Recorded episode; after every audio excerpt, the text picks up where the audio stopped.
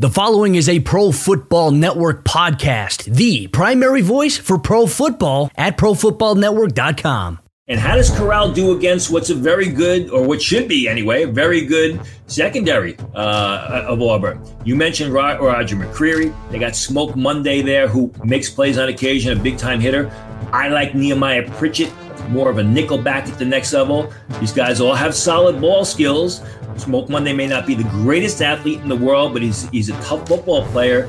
I, I mean, as far as Auburn's defense is concerned, I, I, mean this is this is the call for them uh, up until the Alabama game. You know, they got to really start to play up to their level of ability. And on paper, anyway, it's not only a good prospect matchup, but it's a matchup where the Mississippi offense should at least be slowed down by the Auburn defense. Welcome in to Between the Hashes once again. It's week nine of the college football season, week eight of the NFL season. The NFL trade deadline is fastly approaching, and we're entering the back half of the college football season, which lends itself to midweek MAC football. MACtion is the best action for the middle of the week. Blues, that is November.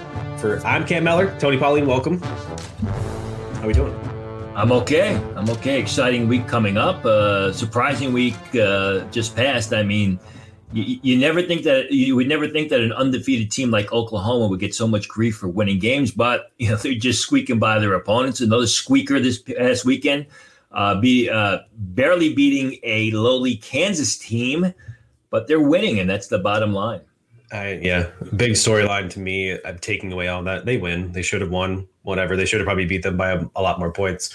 Caleb Williams. Caleb Williams struggles. No yeah. sign of him ever no. exiting the game. No. Yeah, yeah, just like the week before. I mean, there were plenty of opportunities for Spencer Rattler to come into that uh, contest, and as we said, you know, in last week's uh, podcast, what happens with Spencer Rattler now? Obviously, his Oklahoma career looks like, and gosh forbid, is over unless, gosh forbid, you know, Caleb Williams suffers a significant injury. You don't want that to happen. Can't enter the draft. So it looks like uh, right now, you know, barring some sort of, you know, unforeseen event or whatever you want to call it, uh, Spencer Rattler won't be in the draft and will be playing for another school next year. That's the way it looks. We'll see what happens the rest of the last month and a half of the season. Crazier things have happened, I'm sure. But if you look at the recent trajectory, looking like he could upseat Cam Rising at Utah. Utah's taken in multiple Power Five, even now multiple Big Twelve transfer quarterbacks. I doubt, I doubt that. I think they like Rising there going forward, but we'll see. That's going to be the topic of conversation as much as the NFL draft will be as we enter, you know, that off-season portion of college football. So, and considering considering how those quarterbacks have done at Utah, uh, Utah would be at the bottom of my list if I'm Spencer Rattler. Absolutely. It's Kyle Whittingham's known for one thing. It's certainly not offense. It's it's absolutely the other side of that ball. So, all right, let's kick it off. There's eh, quarterback controversy, not controversy, but controversy around Spencer Rattler. There is no quarterback controversy with the Pittsburgh Panthers.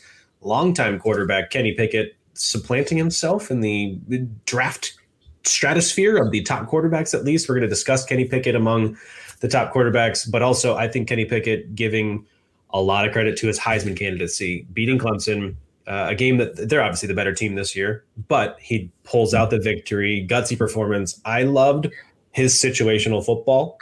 Third and eight, they run a pass. It's late in the game. They need a first down. What does he do? He sees he's got nine yards to gain. He gets it. He didn't even think twice. Dives the first down. Stays. I, it's his situational football was was awesome, and that that's what you should get from a fifth year player. I, I mean, listen from a from a Heisman uh, standpoint of view, from a college standpoint of view, he's checking all the boxes. He's having a marvelous year. He deserves to be applauded for it. Does that necessarily translate into being the top quarterback in the 2022 draft and a first round pick? I'm going to take my foot off the throttle on that one. I know everyone, you know, loves Kenny Pickett as well as Matt Corral. Uh, Kenny Pickett to me is he's he's got it going on between the ears. There's no doubt about it. He sees the field. He makes good decisions. He protects the football. He makes good passes. Uh, you know, he's got that all going on. Does he have the arm strength to play at the next level? Does he have the physical skills? I think Kenny Pickett's ultimate draft positioning is really going to be determined on how he does at the Senior Bowl. You know, because when he goes to the Senior Bowl, hopefully he goes to the Senior Bowl, he's going to be asked to make all types of NFL passes, the deep outs. He's going to be asked to make the crush field outs, and he's going to have to deliver those passes with good speed, velocity, as well as accuracy. He's going to be asked to make a lot of passes on the move. And as we've seen time and time again, for right or wrong, whether it's Carson Wentz, whether it's Carson Palmer, whether it's Donovan McNabb, whether it's Baker Mayfield, the Senior Bowl is a kingmaker at the quarterback position. So, you know, while everyone is pushing Kenny Pickett into their top 32, I'm not one of them. I applaud him for the great college season he's having, and I believe he deserves all the accolades he's getting. But as far as projecting him to the next level, you know, I still think there are some questions about him, the physical skills, the arm strength. Can he make the NFL passes? And I don't think that those questions will be answered until the Senior Bowl practices, assuming he goes there, or if he doesn't, you know, pro day or combine workout. Hopefully he goes to the Senior Bowl. We'll have more on that moving forward.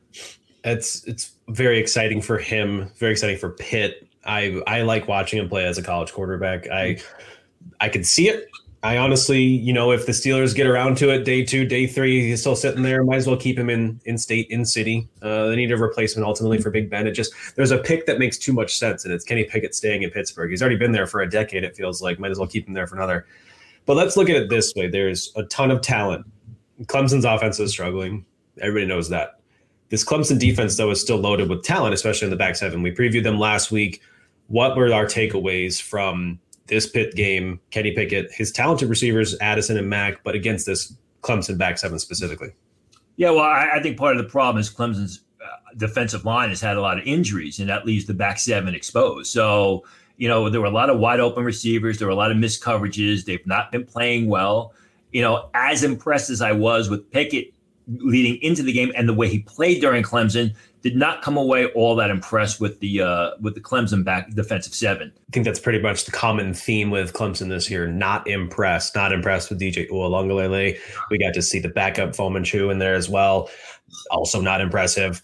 Uh, it looks like there's some there, some dark times ahead for Clemson here. They uh, got to get through some uh, pretty shaky ACC schedule, and they'd be sitting there with five six losses on a season that they had much higher expectations, I'm sure. So well, you know, let's go back to that. I mean, uh, go back to one of our first podcasts when we talked about that. I mean, there was no reason for people to, in my opinion, we said this for, for people to have Clemson rated as highly as they did. And, and that's my problem with the preseason rankings. So much of the preseason rankings are based on what a team did the prior year, taking to, not taking into account the fact that they may have lost a ton of talent. In the case of uh, Clemson, it was a generational quarterback an outstanding uh, running back and, and, a bunch of receivers. I don't know why the expectations were so high for Clemson this year. Yeah, we had a two game sample size of DJ Uiagalelei, and he lost one of those, and he put up a lot of yards. Uh, he did play well, though. He, he had been disappointing. I, I, thought he would be doing much better. But even still, I, I yeah. mean, you got Justin Ross back, but we didn't know what Justin Ross we were getting back. And, you know, the, the, the running game has been uh, has not been good. Obviously, you lose Travis Etienne. Um, but again, I, I, I, mean, I don't know why the expectations were so high for Clemson coming into the season. I agree. So the expectations were high for Notre Dame as well. We yeah. previewed them. Let's talk Notre Dame USC, specifically Drake London. He is the focal point of that offense. He is the target target king. I mean, I don't think anybody else gets even a third of the targets that Drake London gets.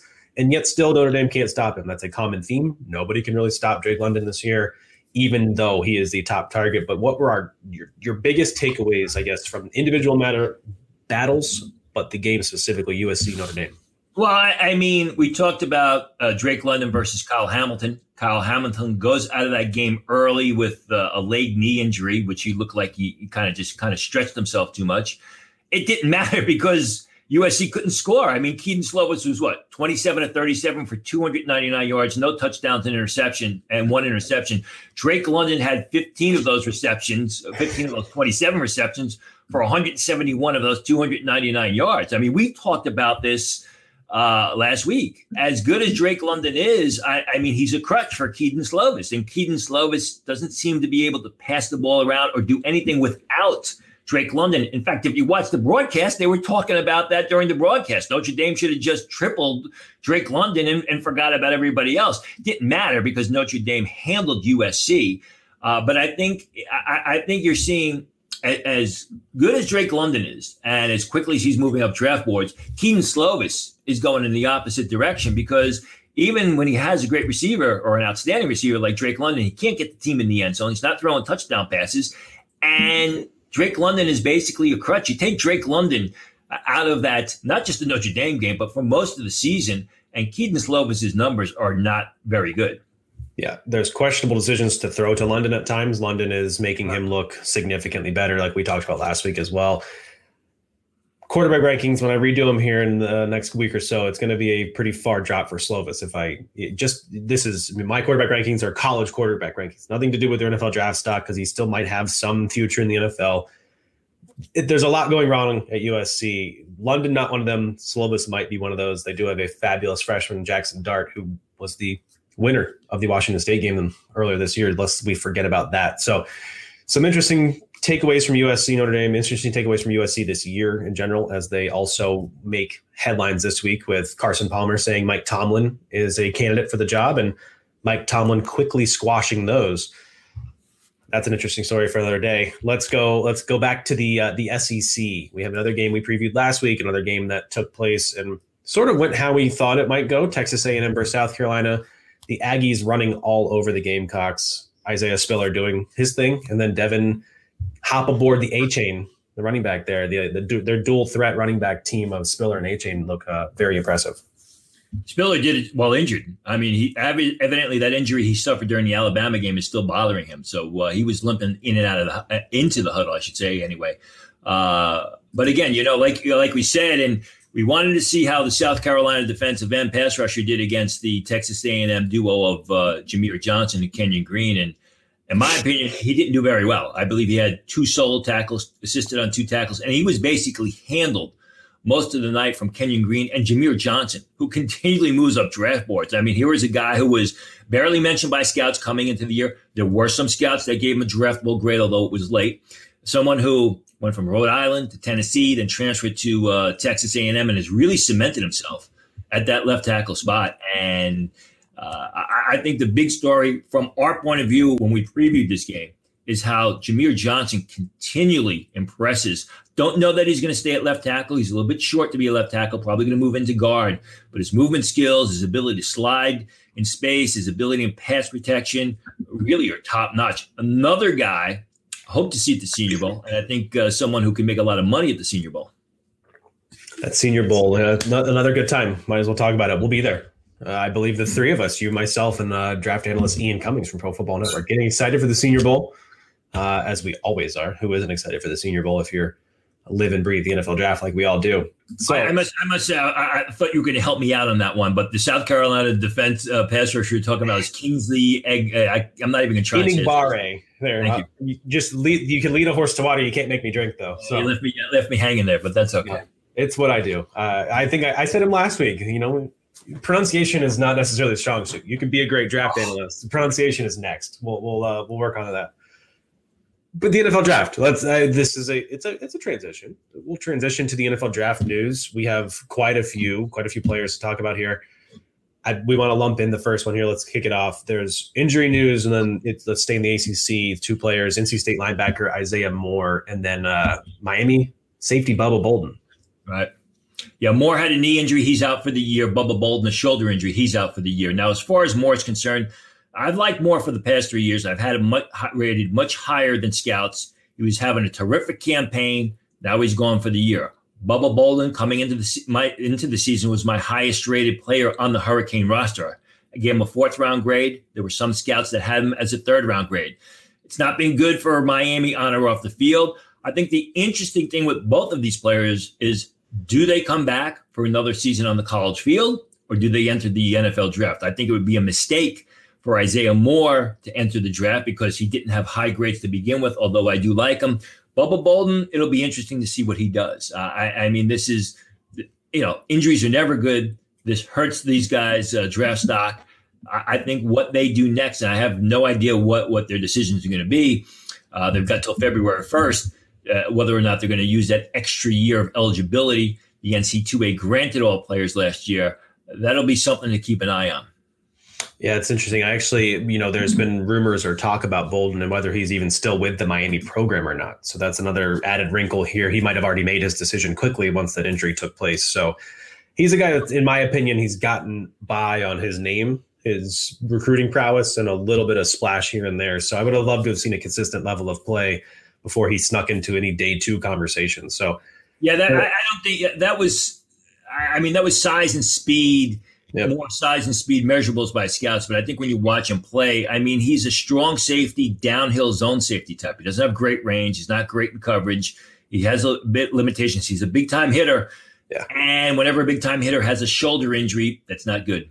It's not good. Yeah, I remember there was a, it was the UAB game last year, I believe, that he actually hurt himself in it with a big hit too. So always always risk and reward with those kinds of players. So not not so much risk and reward, maybe so much risk and reward. Another guy, Auburn defensive, uh, depending on where, where he align aligns in the NFL, defensive interior player Colby Wooden. This is a guy who's I think this year has been relatively consistent in terms of at least pass rushing. I don't know what he does in the run defense, so so to speak, uh, from the NFL angle, but he's been very good for Auburn. Uh, defense has not been a struggle for Auburn this season. Colby Wooden though.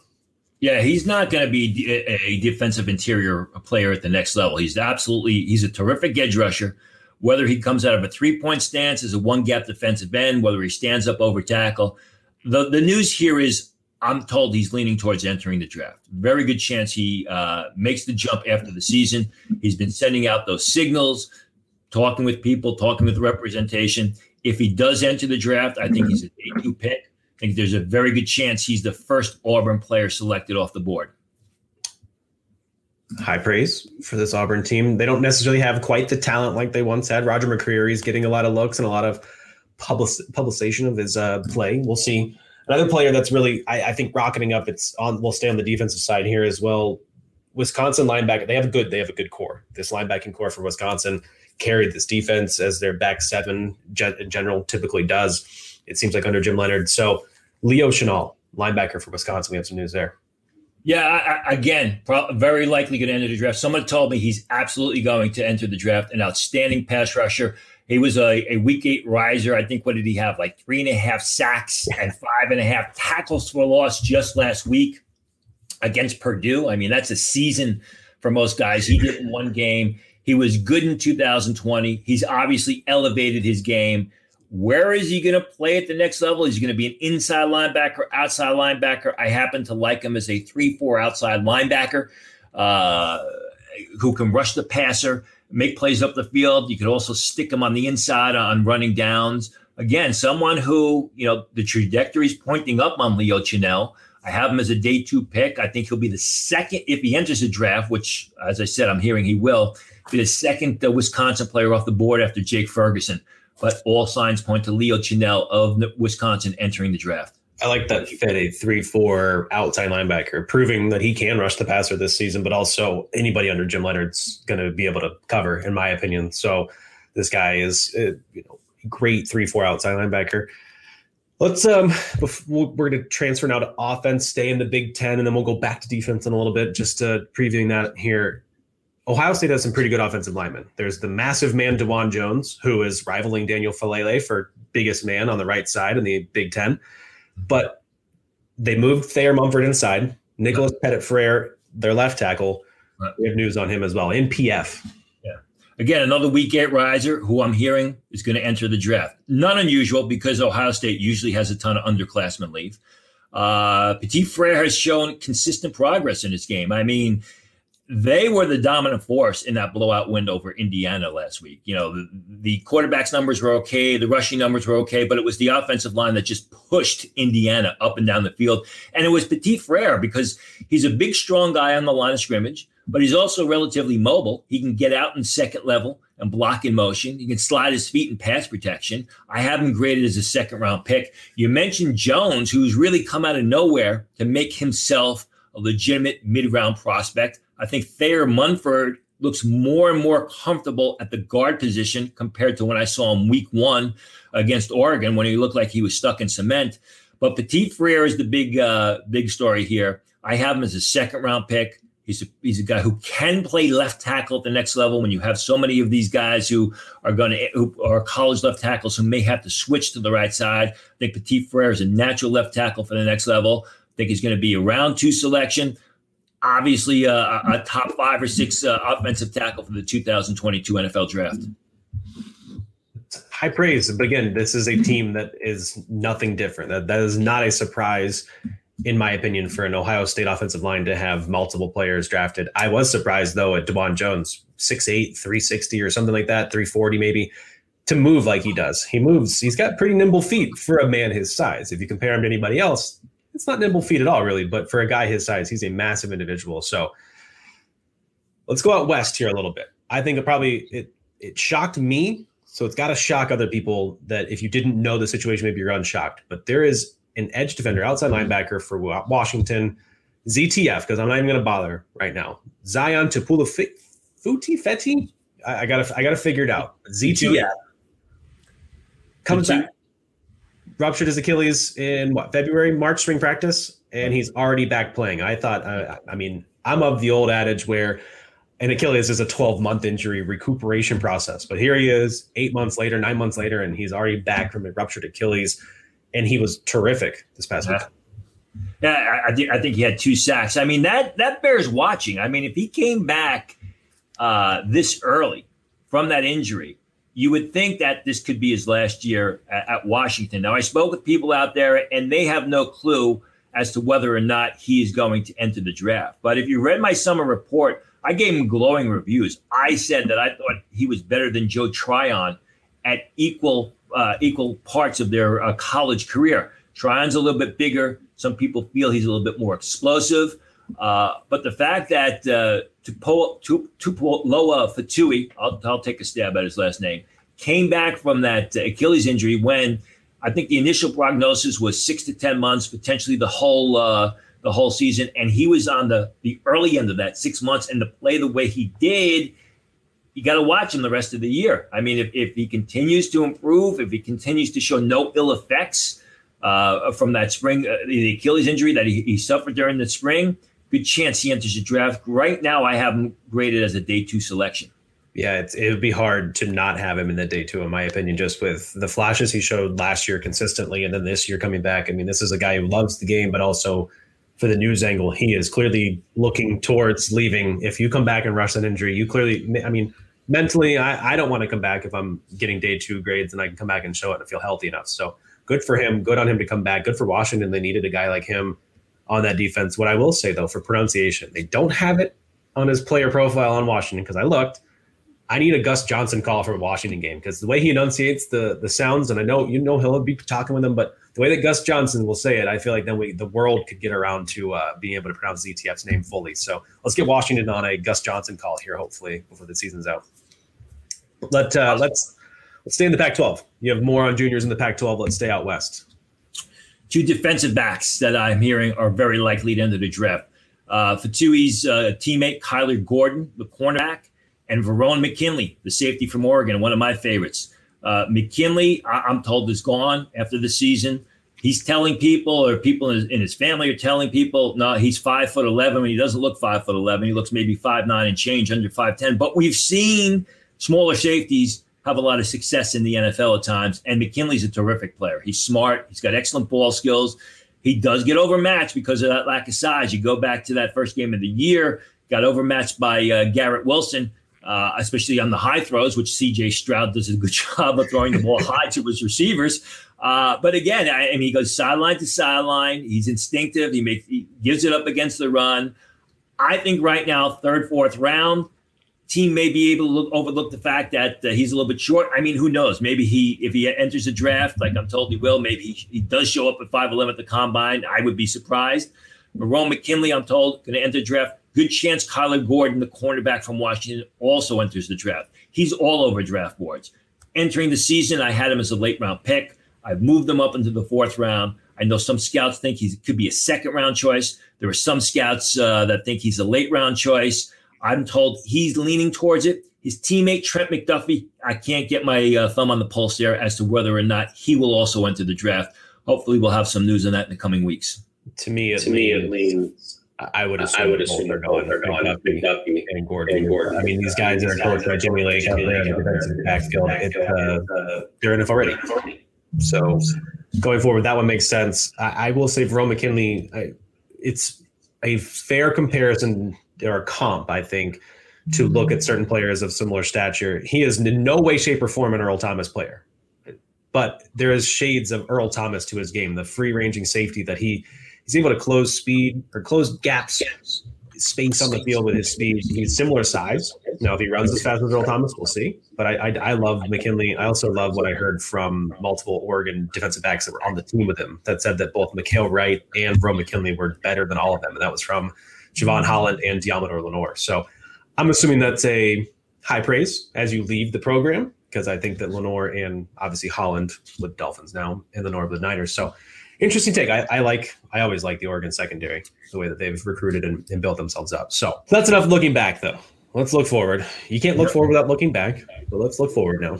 Week nine of the college football season kicks off on a Thursday night. I, I just want to give shout out to my father's alma mater, who, if he were here with us still, he would love to watch USF finally maybe turn the corner. Uh, Jeff Scott took a little bit longer for USF to turn the corner. They run the ball 73 times last week against Temple. They ran 95 offensive plays. And in the year of 2021, Temple somehow only ran 35 offensive plays last week against USF. Complete and utter ball control for USF. They take on ECU tonight. I think the Bulls have finally turned the corner. They have a lot of true freshmen playing and a lot of redshirt freshmen playing. And then they have Colorado running back transferred Jaren Mangham running the ball. This team, USF's fun if you like watching old school smash mouth, run it down your throat football. That's Thursday night. Week nine, though, staying in the AAC. Clearly, I knew my transition there. SMU versus Houston. What are we watching? Big, big game as far as the conference is concerned. I mean, uh, Houston has not lost the game this year. SMU's only lost one game. Houston finally got that game against East Carolina off last week. If you were if you were in front of your television watching the TV, they had that little red uh, yellow thing back on the uh, on the uh, bottom of the screen that uh, Houston and East Carolina was in a, a weather delay Six hours later, they were still in the weather delay. I was figuring that they were just going to postpone the game till Sunday or Monday. They never did. Houston's undefeated. But anyway, there are some good next level matchups. Uh, SMU has three terrific receivers. Danny Gray, who is having an outstanding year. I grade him as an early fifth round choice. Reggie Roberson, who's been one of my favorite receivers the past two seasons. He plays like a third rounder, but he's had two season ending injuries in 2019 and 2020, which is going to raise a lot of red flags. And then Rashee Rice, an underclassman who's actually outperforming Reggie Roberson this year. I had uh, Rashee Rice graded as a fifth rounder coming into the season. Obviously, I think he's played better than that. But those guys are, are lethal pass catching weapons going against the duo of Damarion Williams, uh, the cornerback from Houston, who's a late rounder, and Marcus Jones, a smaller dime back for the next level, who's got some solid ball skills. So it's it's a matter of can Marcus uh, Will, Demarcus Williams, I'm sorry, who went back for another senior season, who has got decent size. He's got solid ball skills facing the action. Kind of gets a little hazy when he's got to try, try to make plays with his back to the ball. can uh, Demarcus Williams and Marcus Jones do anything to slow down three NFL type receivers that SMU is going to line up. It's uh SMU has been a lot of fun in that Houston ECU game. I swear. I mean, it was for a little bit of time before Hawaii kicked off at midnight Eastern. They were the only game on TV, and they kicked off or were supposed to kick off at noon. So that was uh, quite the delay, quite the storyline. If you were watching college football all all weekend or all Saturday, like the majority of us were. I love the way that Tanner Mordecai is getting the ball out, and I think Rashee Rice is just I mean, he's a highlight reel in a giant, massive package at wide receiver. So it's been fun to watch Mordecai be able to get the ball to all three and multiples of those players out there. So Mordecai's fun, lighting up the scoreboard as well. Let's go back though. We mentioned him earlier. We talked about Ohio State. We're going to watch the offensive line. If you're offensive line fans, you're going to watch this one especially. Penn State has a great defense. This is Ohio State's first real test, in my opinion, since that Oregon game. This is a game they host Penn State. Penn State not really lighting it up on offense. They have some talented players. I don't know if they're a complete team right now. Penn State is. Ohio State though can prove that they that they are. Yeah. CJ Stroud had a good game against Indiana. He, but like you said, the offensive line sort of dominated the way towards that victory. There was a couple of good throws from Stroud. He's going to have to be on his game But what are we watching specifically here? Ohio State versus Penn State as Ohio State looks ahead. Hopefully, doesn't look ahead to that end of their schedule, which has Michigan State, Michigan in back to back weeks. Yeah, Saturday night national game in Columbus. I know you will be there in costume uh, with, with, uh, in the student section. But again, it's going to be another situation where it's receivers against secondary. Obviously, you got Chris Olave and, and Garrett Wilson of Ohio State, both greatest first rounders on my board. I think Olave doesn't have, hasn't had a great season, uh, a stat season, but he's been productive. I think part of the problem, as we've illustrated on this uh, on this podcast is, you know, CJ Stroud's ups and downs. It's not that uh, Olave's playing badly; he's actually playing well. It's just Stroud doesn't see him. Stroud doesn't get him the ball, although he's made uh, he's made uh, improvements in that area against what should be a very tough Penn State secondary. Jaquan Brisker, I think, has played much better. Tariq Castro Fields has times where he looks dominant, but then he has some uh, you know, he'll have some lapses on the field. Joey Porter Jr. has shown great upside. I think Brisker and Castro Fields are mid round picks. I don't know that they get into day two. I don't think they get out of the fourth round. Joey Porter, I think, is high upside, but he's got to play con- consistently to a high level this is going to be their toughest test of the season because you got Olave who can take it deep, but he's also a real good underneath receiver. And you got Garrett Wilson who's got some decent deep downfield speed and go over the middle and went out for the contested throw. So, I mean, can Penn State, you know, slow the, these this duo down from a prospect point of view, and I, I, guess from a game point of view, and from a college football point of view, you know, can C.J. Stroud hit these receivers in stride and, and not make them work too hard to come away with the catch? Yeah, eh, because if he does, then that's. I mean, the advantage is already Ohio State, especially in this regard. But if he hit, is hitting Olave, Wilson, Jaxon Smith-Njigba, like if if he hits these guys, it's a talented receiving corps that we could be talking about. Jeremy Ruckert as well, the tight end. Yeah, not quite rivaling the Alabama core four that they had that are now all first round picks.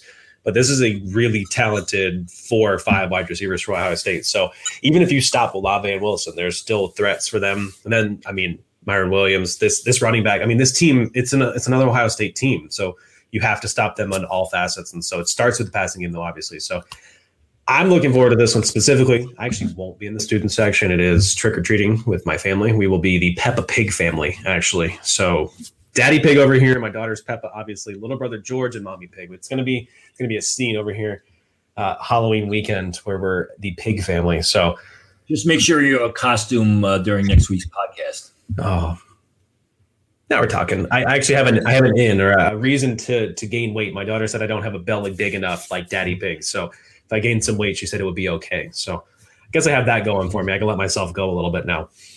Let's go back though. Razorbacks, Pigs. We're not talking about Arkansas. We'll talk about Ole Miss, Auburn. This game here, obviously the hot topic. The quarterback one race to be quarterback one, wherever you stand in that regard. Some people now have Pickett number one. Matt Corral is in the lead there. The Ole Miss quarterback stumbles against Alabama. They've only put up 31 points, which sounds silly, but this is a team that was averaging almost 60 or almost 50 through the first portion of the season. They've reached SEC play, Ole Miss, and they're putting up 30 points a game. So, what are we looking for? Ole Miss versus Auburn, another stiff test for this Ole Miss offense on defensive side for Auburn. Yeah, and, and on paper, I, I, mean, Auburn should be able to, if not shut down the Mississippi offense, I don't know that that's possible, at least slow them down. I mean, we talked about Colby Wooden before, the outstanding pass rusher, expected to enter the draft. He's going to be going up against Nick Broeker, who we've talked about on this podcast, who I'm told, uh, the left tackle from Mississippi, who I'm told is also going to enter the draft. Solid left tackle. Don't know that he stays at that position in the NFL. More likely to move, be moved inside the guard. But I think Wooden has, you know, an athletic, an explosive, and a speed advantage over Broeker. What Broeker does so well, terrific fundamentals, great job of uh, positioning and use of angles to protect the uh, blind side of Matt Corral. You know, Can Wooden get up and disturb or uh, or pressure Corral. And how does Corral do against what's a very good, or what should be anyway, a very good secondary uh, of Auburn? You mentioned Roger McCreary. They got Smoke Monday there, who makes plays on occasion, a big time hitter. I like Nehemiah Pritchett, more of a nickel back at the next level. These guys all have solid ball skills. Smoke Monday may not be the greatest athlete in the world, but he's he's a tough football player. I, I mean, as far as Auburn's defense is concerned, I, I, mean this is this is the call for them. Uh, up until the Alabama game. You know, they got to really start to play up to their level of ability. And on paper, anyway, it's not only a good prospect matchup, but it's a matchup where the Mississippi offense should at least be slowed down by the Auburn defense. Yeah, this is SEC football, and you say Smoke Monday. He may not be the greatest athlete, but he certainly has, and he has for the past few years been had the greatest name in college football. He's up there. Bumper Pool, Smoke Monday. The SEC's got some really good names down there. Smoke Monday, living up to smoke sometimes, like you say, flashing. There's big hits, some ball skills. Secondary is good. Matt Corral's going to have to be on his game, but it, it's going to go one way or another. You're gonna you're gonna see a quarterback who's going to play well within the system, and the system's going to help him, or maybe, maybe just maybe he elevates himself and uh, sort of makes a name for himself by beating or looking good against a very talented defense full of potential NFL draft picks. So, a lot to be had in this weekend of college football action. It's week nine. It's the last week in October, which means again November lends itself to midweek action. A bunch of MAC games. Then the plethora of two and two teams that are in the conference there in the MAC. The MAC is so fun. I, I honestly can't wait for midweek action next week. So looking forward to that. Looking forward to week nine of college football and the NFL trade deadline, which we will have a bunch of news on, I'm sure, as we go through over on Pro Football Network. So this was the college and NFL draft podcast between the hashes for Tony Pauline. I'm Cam Mellor.